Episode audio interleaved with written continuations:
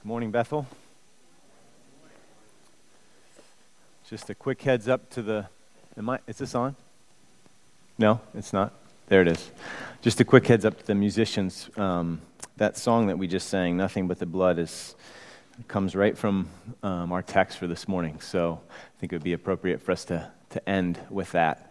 So just so that they know that little audible change um, instead of refiner's fire. Um, so we just finished. If if maybe you're visiting this morning or you haven't been here for a few weeks, we just finished a series on the local church um, over the last several weeks.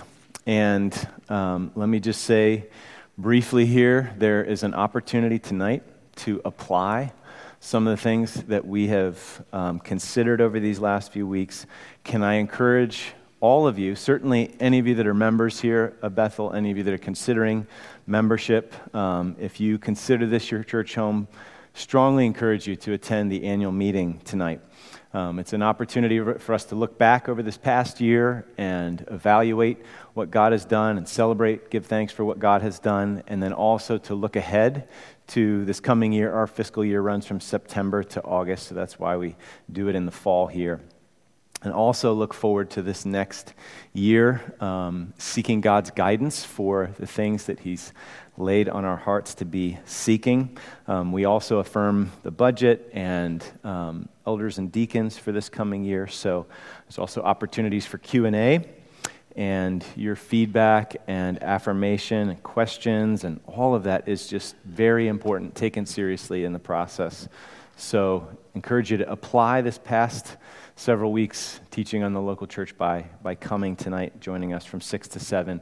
We'll be meeting in here. We have typically met in the youth room, but that room is under construction, so we'll be meeting in here at 6 o'clock. So that series is done, and we are embarking on a new study this morning through the book of Isaiah. Um, so, why are we studying this book of Isaiah? Man, it's a really big book. Like, how long is this going to take? Um, well, there's lots of reasons why we're studying Isaiah. Let me just give you a few of them. First, 2 Timothy 3:16 and 17 says all scripture is breathed out by God and profitable for teaching, for reproof, for correction, for training in righteousness, so that the man of God may be complete, equipped for every good work. And so we need to benefit from the grace and the truth, this inspired word from all over Scripture. Um, we're committed to a balanced diet here at Bethel, Old Testament and New Testament. Um, so we actually have a pattern, if you've noticed it, um, going back and forth between Old Testament and New Testament books. Um, Isaiah is obviously massively important in the story of the Bible. Um, it's quoted in the New Testament, second only to the Psalms, and it's alluded to many more times um, than it's actually quoted, you know, word for word.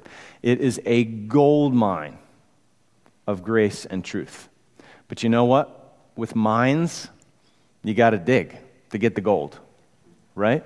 So we will have to do some digging. There's a lot of historical, cultural distance between where we stand today and the world of Isaiah. So sometimes we have to do some work to bridge that gap and understand what was going on so that we can understand how it applies to us now.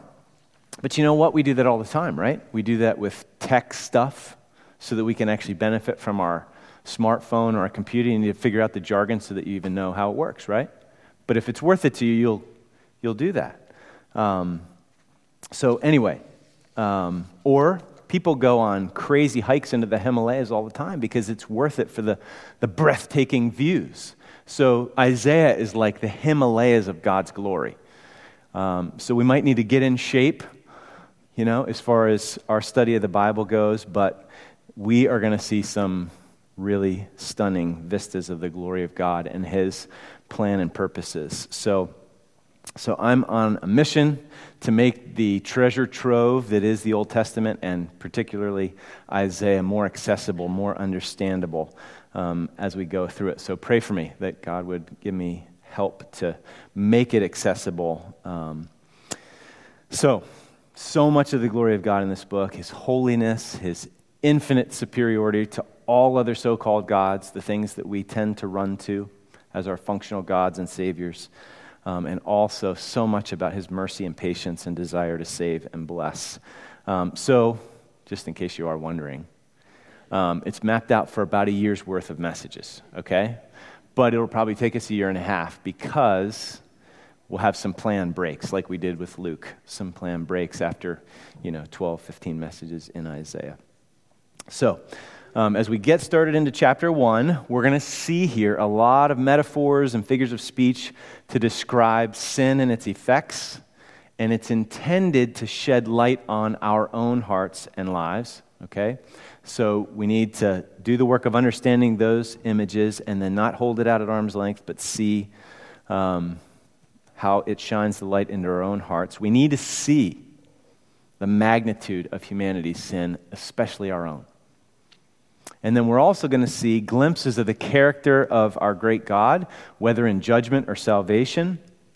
And that is intended to awaken our, and bolster our faith in Him as we see His greatness, as we see His trustworthiness. We need to see the magnitude of His glory um, and trust in Him. So let's read the verses of our study here this morning Isaiah 1, verses 1 through 20. You can find it in the Pew Bible, if you're using that, on page 566. And then we'll pray and, and dive in. Isaiah 1 1 through 120.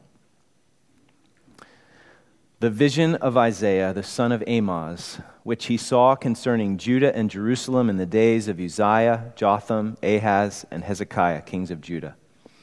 Hear, O heavens, and give ear, O earth for the Lord has spoken. Children have I reared and brought up, but they have rebelled against me. The ox knows its owner and the donkey its master's crib, but Israel does not know. My people do not understand. Ah, sinful nation, a people laden with iniquity, offspring of evildoers, children who deal corruptly. They have forsaken the Lord, they have despised the Holy One of Israel, they are utterly estranged. Why will you still be struck down? Why will you continue to rebel? The whole head is sick, and the whole heart faint. From the sole of the foot even to the head, there is no soundness in it, but bruises and sores and raw wounds. They are not pressed out or bound up or softened with oil. Your country lies desolate. Your cities are burned with fire. In your very presence, foreigners devour your land. It is desolate, as overthrown by foreigners and the daughter of Zion is left like a booth in a vineyard, like a lodge in a cucumber field, like a besieged city. If the Lord of hosts had not left us a few survivors, we should have been like Sodom and become like Gomorrah. Hear the word of the Lord, you rulers of Sodom. Give ear to the teaching of our God, you people of Gomorrah. What to me is the multitude of your sacrifices, says the Lord. I have had enough of burnt offerings of rams and the fat of well fed beasts. I do not delight in the blood of bulls or of lambs or of goats. When you come to appear before me, who has required of you this trampling of my courts? Bring no more vain offerings. Incense is an abomination to me. New moon and Sabbath and the calling of convocations. I cannot endure iniquity and solemn assembly. Your new moons and your appointed feasts my soul hates. They have become a burden to me. I am weary of burying them. When you spread out your hands, I will hide my eyes from you. Even though you make many prayers, I will not listen. Your hands are full of blood. Wash yourselves, make yourselves clean. Remove the evil of your deeds from before my eyes. Cease to do evil. Learn to do good. Seek justice correct oppression, bring justice to the fatherless, plead the widow's cause. Come now, let us reason together, says the Lord. Though your sins are like scarlet, they shall be as white as snow. Though they are red like crimson, they shall become like wool. If you are willing and obedient, you shall eat the good of the land. But if you refuse and rebel, you shall be eaten by the sword. For the mouth of the Lord has spoken. Let's pray.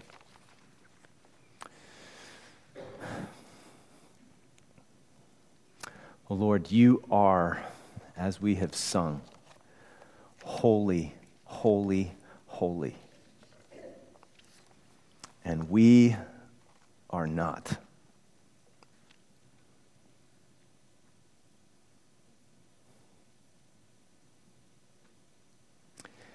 And if there is any hope of not being judged by you when we meet you,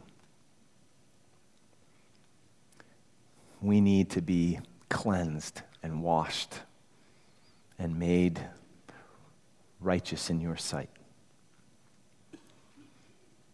And so we thank you that you did what we could not do. You sent your son to bleed and die in our place so that we could be washed clean. And before your throne, we could have a strong and perfect plea Jesus as our righteousness. It is not in us. There is nothing but the blood of Jesus that can cleanse us and wash away our sin. So, would you remind us of these great truths that are more important than anything that we'll read on the news this week, anything we'll see on Facebook, anything we will obsess about when we wake up in the morning and fret and worry? Would you please remind us of the great truths of the gospel that you are this great and holy God, and we dare not trivialize or try to domesticate you or ignore you? That we are unholy and unrighteous and sinful and in such great need of your mercy and grace, and so prone to wander and then remind us of how merciful and gracious you are. Help us to really see and really believe your mercy toward us in Christ. And I pray that we would respond in faith, wholehearted, whether that be to deal honestly with the conviction that you bring, to not put on airs or keep up the mask if you expose our hypocrisy to come and just walk in the light and allow you to wash us clean again, or maybe for the first time.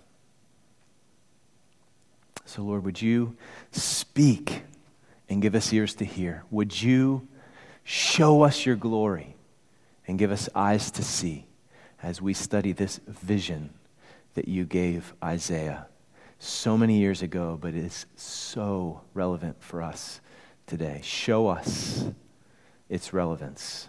By your Spirit, come and teach us. By your Spirit, come and show us ourselves. Show us the Holy God and our sinless Savior, Jesus, who died in our place. In His name we pray. Amen. Okay, so there is an outline in your bulletin if that's helpful for you to follow along, and I think also the outline will show up on the screen behind me if you want to do it that way. So, we prayed for eyes to see, and what we need to see is the vision. Um, first point here in the little introduction verse of the whole book, verse 1. Read along with me, follow along as I read. The vision of Isaiah, the son of Amoz, which he saw concerning Judah and Jerusalem in the days of Uzziah, Jotham, Ahaz, and Hezekiah, kings of Judah. Okay, so in this little introduction, this first verse, there's several important things that we need to see, need to note um, in the introduction. It's a massive book, massively important, um, and there's a lot to see here in just its first verse. So, first, notice that this is the vision, singular, that Isaiah saw.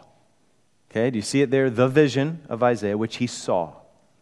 So the ministry of Isaiah ran roughly from 740 BC, the year that King Uzziah died, to 680 ish BC, which is about 60 years if you are doing your math. So it spanned the reign of four different kings of Judah. Okay, so Jerusalem was the capital of Judah, so it's concerning Judah and Jerusalem in those years, in that span of years, he saw a lot. The prophet of God saw a lot of moral decline, geopolitical threats, turmoil, I mean, he lived in tumultuous times.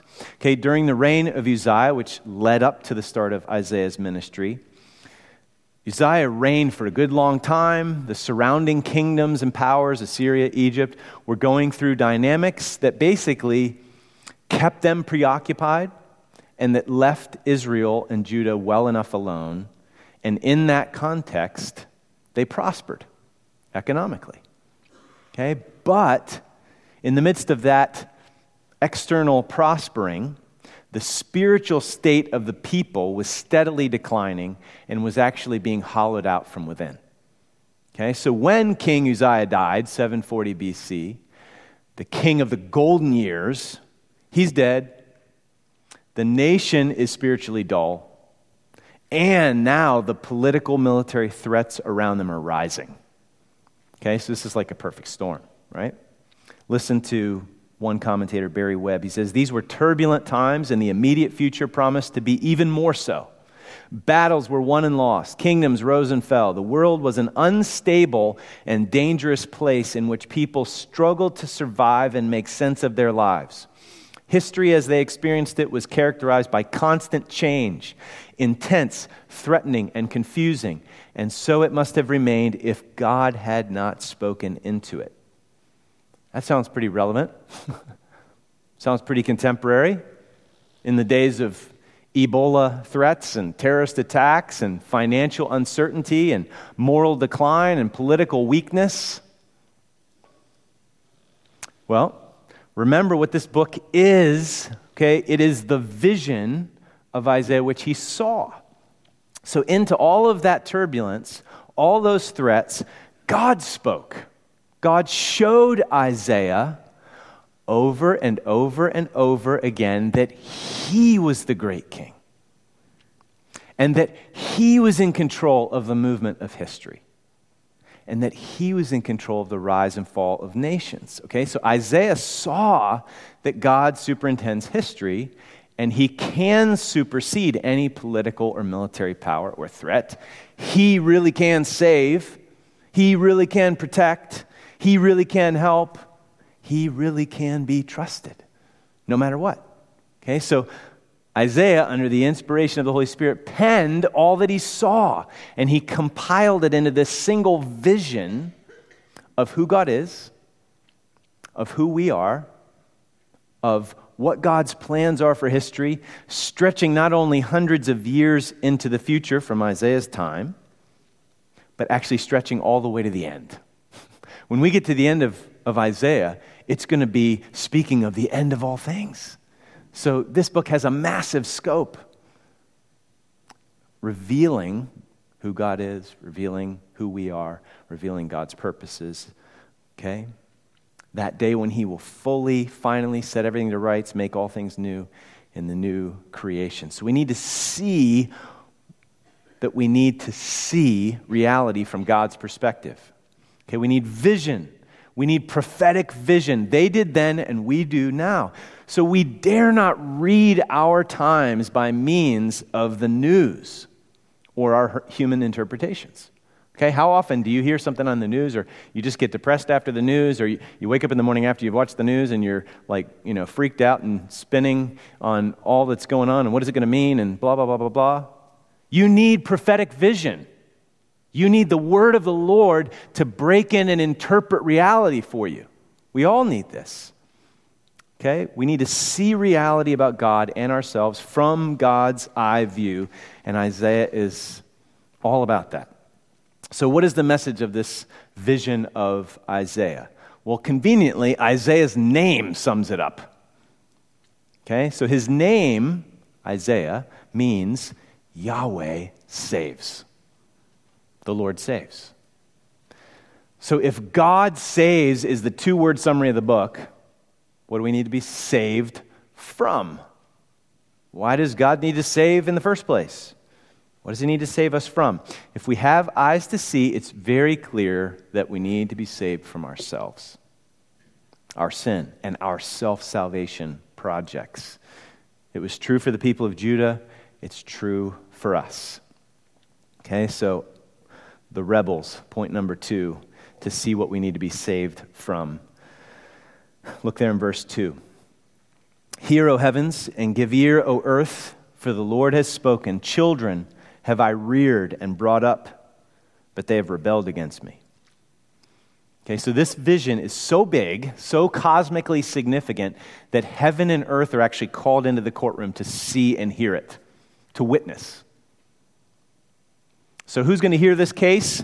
Well, in any case that God was bringing to the earth, it should have been his people that were the jury.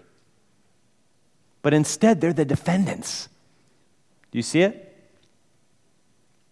So here is this is implicit, but you got to realize how big this king is. This one who's speaking, the Lord who can save.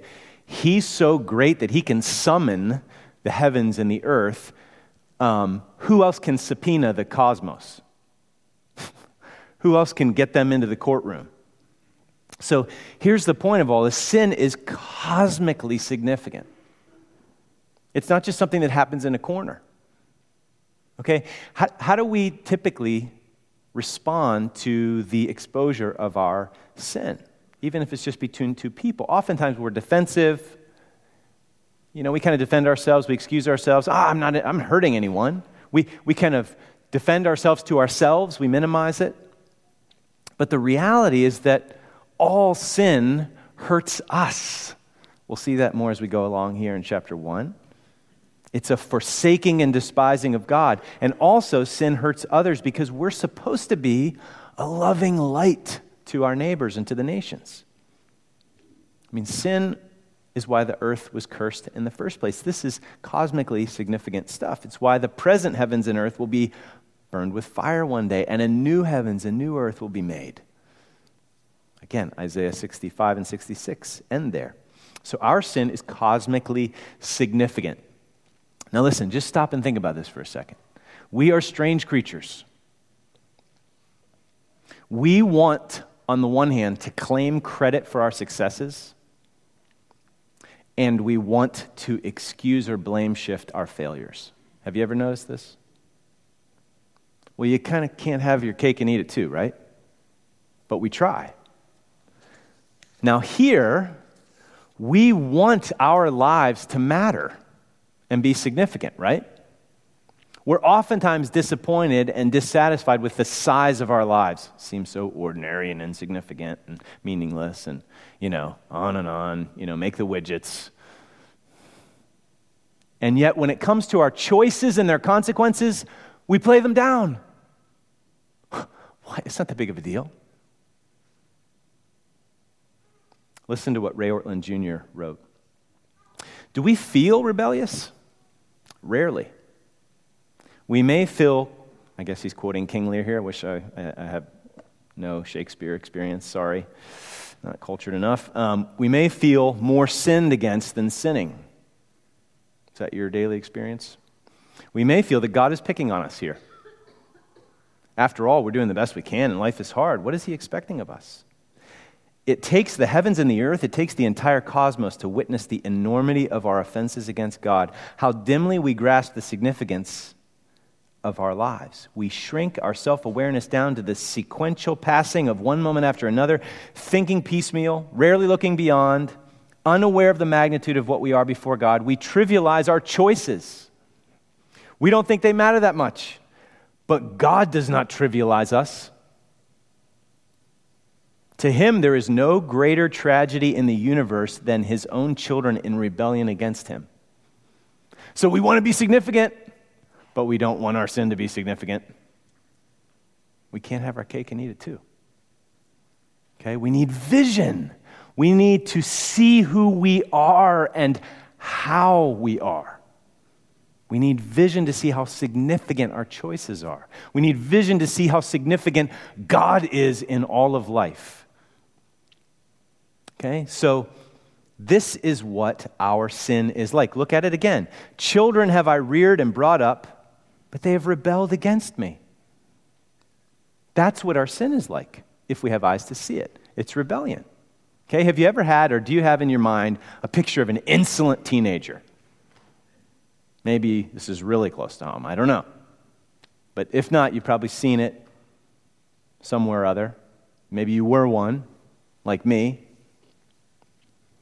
So his parents, let's say, in this picture we're painting, have you know no perfect parents. Okay, that's a given. But let's say these parents have, have faithfully loved him or her. They've sacrificially provided and protected. They've lovingly trained and disciplined. They've poured out time and energy, untiring. They've embraced countless costly inconveniences, all kinds of life adjustments. And then this child becomes a teenager, starts to run with the wrong crowd, and rebels against faithful, imperfect, loving parents.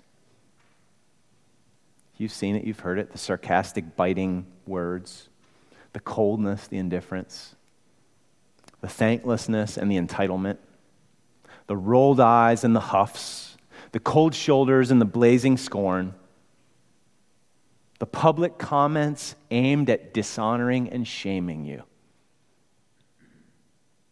Can't really even respond. How often, has this ever happened? How often does this rebellious child read your words or actions or discipline or love differently than you intended? Almost incorrigible. Ah.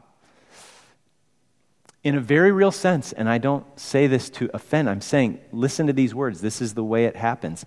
You are damned if you do, you're damned if you don't. You're judged and you lose either way. You can't win for losing. This rebellion is ugly. It deserves severe punishment. Are you feeling it? Are you tracking with me? Ever seen this? Do you know? Can you taste it? Guess what? That's us. That's what our sin is like. And we need to see that. We need to own our own insolence. We need to see our folly. Look at how verse 3 describes it. The ox knows its owner and the donkey its master's crib, but Israel does not know. My people do not understand. I mean, if anyone should know Yahweh, know the Lord, the one who saves, it should be his people. But due to their sin, the people of God are making oxen and donkeys look smart. Okay, moral of the story sin makes you dumber than a donkey. It would be funny if it wasn't true. So, how does God respond to, to such rebellion? Again, taste the insolence. Maybe how did you respond if, if you were that parent? Well, look at verse 4. It's, he actually responds with, a, with wistful grief, the wistful grief of love. He has every right to be angry and only angry, and he is angry. We'll get to that in a minute. But here he's grieved. Ah! Ah, sinful nation. You're supposed to be a holy nation a people laden with iniquity. You're supposed to let me bear your burdens. Offspring of evildoers, you're supposed to be children of God, children who deal corruptly. What does that all amount to? They have forsaken the Lord, they've despised the Holy One of Israel, they are utterly estranged. That is the clarity the people of Judah needed. They flattered themselves. They were blind to their blindness. They were in need of vision. The reality was that they had forsaken the Lord, they had despised the Holy One of Israel, they were utterly estranged from their loving Heavenly Father. Okay? So if your faith is genuine and you're walking with the Lord, then that is what you were saved from. Don't forget it. Don't ever forget it. But you might be in a place where you're just playing games religiously. And you flatter yourself. And you need to hear and see what God says here. Okay? So let's pass over verses 5 and 6 for now and look at the effects of their sin in 7 and 8. We'll come back to 5 and 6. All kinds of effects of sin personal, societal. Look at verse 7 Your country lies desolate, your cities are burned with fire. In your very presence, foreigners devour your land. It is desolate as overthrown by foreigners, and the daughter of Zion is left like a booth in a vineyard, like a lodge in a cucumber field, like a besieged city. So these images, sadly, were not foreign to the people of Isaiah's time. Okay, so those in the southern kingdom certainly knew of the total destruction that took place up in the northern kingdom. Assyria just totally wiped out Israel, referring to the nor- northern kingdom, 722. In the south, they were attacked by Assyria. You'll read about that later in Isaiah. And one point, all the fortified cities around Jerusalem were taken by the Assyrians. Okay, so think about it this way. Back in agrarian times, people would build temporary shelters out in the field during the times of harvest so as to not lose precious time walking back and forth from the fields during that really important window of harvest, right? So these little lean tos would be pretty pathetic if you're speaking of normal dwellings, right? Because they're only meant to just be temporary. So if a city looks like one of these, it gives a powerful picture of how pathetic Judah's condition is, the results of their sin. We would pick a different image. We would talk about a city in Iraq after a bombing, you know, where everything is in ruins or, or whatever. But the idea is the same. The devastating effects of sin are obviously, or think about it this way. We might use something like this. Have you ever seen those before and after meth pictures? Crystal meth? Well, look at it. It'll crystal meth drug. Okay, I saw a few quizzical looks. So, um, before, sometimes in the matter of, of a year, year and a half, someone will look like they've aged literally 20 or 30 years. It's, it's horrible, but it's such a, a clear visual aid of the, the effects of this nasty stuff. Okay? That's what's going on here. Okay? So, what are the effects of sin? Desolation, ruin. It's the opposite of what God intended for his people. Flourishing in the promised land, flowing with milk and honey. That's what he wanted to give his children. Even in the face of this desolation, the mercy of God is seen. Even though he's got to judge them, it's seen in the fact that it's not as bad as it could have been. Look at verse 9. If the Lord of hosts had not left us, us, Isaiah includes himself, a few survivors, we should have been like Sodom and become like Gomorrah. Remember what happened to those cities? Totally and completely destroyed, along with everyone in them. I mean, what do you think those cities look like after the fire ceased smoldering? Okay, so you can imagine, remember, this is a, a people that had been very prosperous and were continuing to go through the religious motions. Can you imagine how offensive talk like this would have been to Isaiah's hearers? These were religious people. What do you, how dare this doom and gloom prophet put us in the same sentence with Sodom and Gomorrah? Do you know how much I spend on bulls and goats in a year? So Isaiah continues. Okay, on second thought, speaking of Sodom and Gomorrah, look at verse 10. Hear the word of the Lord, you rulers of Sodom. Give ear to the teaching of our God, you people of Gomorrah. Oh, that's shocking. He is saying that Judah, the people of God, are like Sodom and Gomorrah. If your heart and true condition is like that of verses 2 to 10, then this is who you are. Look at verse 11. What to me is the multitude of your sacrifices? If that's where your heart is, what to me is the multitude of your sacrifices, says the Lord. I've had enough of burnt offerings, of rams, and the fat of well fed beasts. I do not delight in the blood of bulls or, the, or of lambs or of goats. When you come to appear before me, who has required of you this trampling of my courts? Can you see the play on words? Lots of bulls and lambs and goats kind of being brought in, trampling. and they're trampling the courts because it's in the midst of all this hypocrisy and sin. Bring me no more vain offerings. Verse 13. And incense is an abomination to me, new moon and Sabbath, and the calling of convocations. In other words, if you're living like Sodom, it doesn't matter how many songs you're singing on Sunday. I cannot endure iniquity and solemn assembly. There's nothing wrong with solemn assembly, but if you're coming with sin you refuse to repent of, God can't endure it. Your new moons and your appointed feasts, my soul hates. It's a strong language, but this is a vision from the Lord. We need to see it. They become a burden to me. I'm weary of bearing them. When you spread out your hands in prayer, I will hide my eyes from you. Even though you make many prayers, I will not listen. Your hands are full of blood. What do you mean our hands are full of blood? We haven't murdered anyone. Well, Jesus said, anger in your heart, tantamount to murder. How about backstabbing? Words that cut and stab, slander and gossip, character assassination, envy. Not just, I wish I had what you have, but I don't want you to have what you have. Do you ever silently enjoy it when people you envy stumble and fall. So we get a glimpse at what the Lord loves by seeing what he hates. He hates religious pretense, he hates hypocrisy. So if our hearts are full of unconfessed sin that we refuse to repent of, it doesn't matter to him how many songs we sing or how much we put in the plate. You can't buy his favor. Okay? Now, listen to me. This is, I think, probably much more relevant than we might be willing initially to admit. Have you ever been convicted of something that you have done or failed to do, and you fear dealing with it?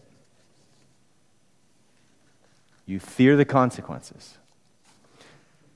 Maybe loss of face. Maybe the relational fallout if you admitted it or confessed it. Or the impact of, on job security if you were honest about what you had done. The legal ramifications.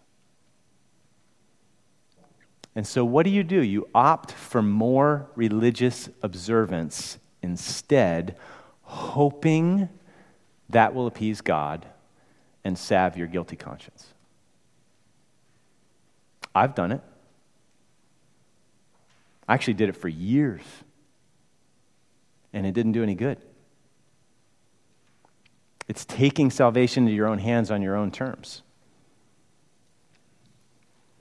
Are you familiar with the biblical phrase, to obey is better than sacrifice?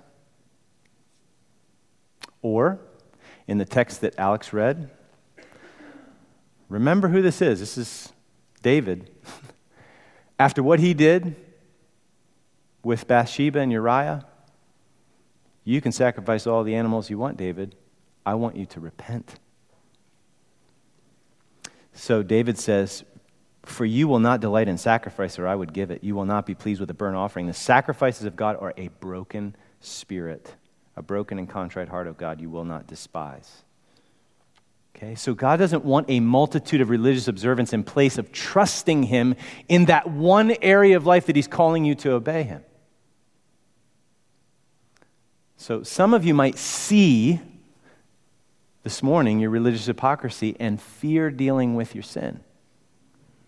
Some of you might have done a pretty good job at pulling the wool even over your own eyes until maybe right now, maybe you haven't seen it before, but you're feeling the light shine in some very uncomfortable places right now. So, what are you going to do? You might want to run. You know, God is holy. But before you walk out of here this morning and change the subject, what does God have to say to religious hypocrites? What does God have to say to the spiritual equivalent of an insolent teenager? And again, please, let's none of us hold this out at arm's length. This is relevant for us all. We're about to see who God is even if we don't have you know, rank hypocrisy present in our hearts that we're trying to hide, we get to see who God is. We get to see what He's like dealing with sinners like this sinners, rebels, hypocrites. And so, even if we have true faith in God this morning, we will at times be guilty of rebellion and hypocrisy. So, we need to know God. We dare not be like the people of Judah who were dumber than donkeys when it came to knowledge of God if our sin is this deep and per- pervasive, the cure is going to have to go deep and be pervasive in its cleansing and transforming effects. So, what does God have to say to rebels and religious hypocrites? What does God have to say to the spiritual equivalent of an insolent teenager? Look at the invitation in verses 16 to 20. Well, actually, before we get there, let's look first at verses 5 and 6 just what does this say about God and his character? There's some really sobering news as far as sin is concerned and the nature of it in here, but there is so much good news as far as the character of God. Look at verses 5 and 6. Why will you be struck down? Why will you continue to rebel? The whole head is sick and the whole heart is faint. From the sole of the foot even to the head, there's no soundness in it, but bruises and sores and raw wounds. They are not pressed out or bound up or softened with oil. Is that how you view God when you sin and are rebellious and stumble again into that pattern that you've fallen into so many times? I'm sure He's just so sick of me. Yeah, sin strikes us down. Stubborn rebellion is like spiritual codependency with an abuser. Why will you stay there and get beat up again? Listen, rebelling against the Lord is self injury. Do you believe that? Do you see that? We need to see that. We need to believe that. We need vision to see ourselves as God sees us and accept it, and to see God as He reveals Himself and believe it.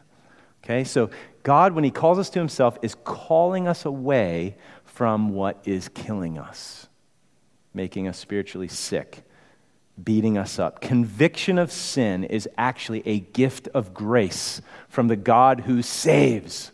Listen to this. This is great. Ray Ortlund Jr. again. What is conviction of sin? It is not an oppressive spirit of uncertainty or paralyzing guilt feelings. Conviction of sin is the lance of the divine surgeon, piercing the infected soul, releasing the pressure, letting the infection pour out. Conviction of sin is a health giving injury. Conviction of sin is the Holy Spirit being kind to us by confronting us with the light we don't want to see and the truth we're afraid to admit and the guilt we prefer to ignore. Conviction of sin is the severe love of God overruling our compulsive dishonesty our willful blindness, our favorite excuses. Conviction of sin is the violent sweetness of God, opposing the sins lying comfortably undisturbed in our lives. Conviction of sin is the merciful God declaring war on the false peace we settle for. Conviction of sin is our escape from malaise to joy, from attending church to worship, from faking it to authenticity. Conviction of sin with the forgiveness of Jesus pouring over our wounds is life. Is that the way you view conviction of sin? That's the way God wants us to view it. We need this vision. You see it? And we need this merciful invitation from the God who saves. He calls us to respond to his conviction and leave our sin behind. Look at the invitation in verses 16 to 17. Wash yourselves, make yourselves clean, remove the evil of your deeds from before my eyes, cease to do evil, learn to do good, seek justice, correct oppression, bring justice to the fatherless, plead the widow's cause.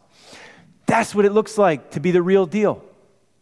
That's what authentic faith looks like if you turn away from this invitation, no amount of religious observance will make up for it. So, how can we wash ourselves clean and make ourselves clean? Where's the power to live this whole new life here in verses 16 to 17? Well, there's one more invitation in verses 18 to 20. And again, remember, this is how God speaks to insolent teenagers. Don't forget the taste in your mouth.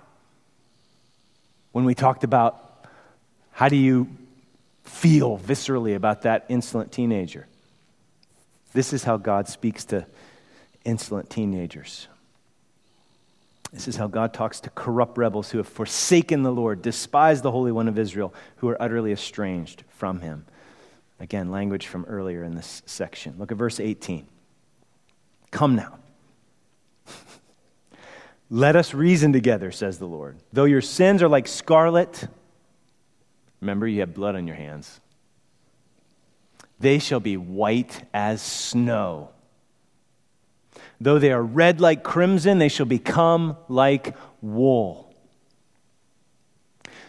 Do you see the difference? There is a world of difference between the coming back in verse 15 when you spread out your hands. See, coming for worship, right? Praying to the Lord. I'll hide my eyes from you. Your hands are full of blood. There's a world of difference between that coming, that hypocritical, refuse to see your rebellion and repent of it, and the coming in verse 18. It's like the difference between the Pharisee in Luke 18. I thank you, God, that I'm not like so and so, like this guy back here, this tax collector. He looks on him with contempt from the moral high ground of his own righteousness. That's the stuff that God hates. And then you have the tax collector, the traitor, the opportunist, and he beats his breast and says, Lord, have mercy on me, the sinner. He, he listened to this invitation. You, you'd let me come, and you could make my sins that are scarlet as white as snow. It's the difference between David worshiping before Nathan came to him and after in Psalm 51.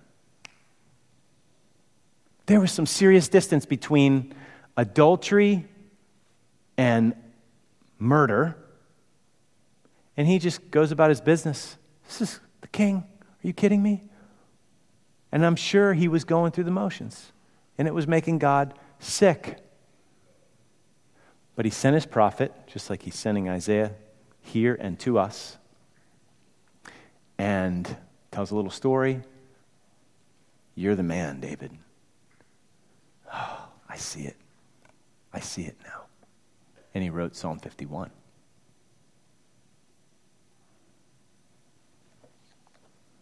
So just, can we just savor the fact that this is our God? Insolent teenagers like us, that he says, Would you come to me?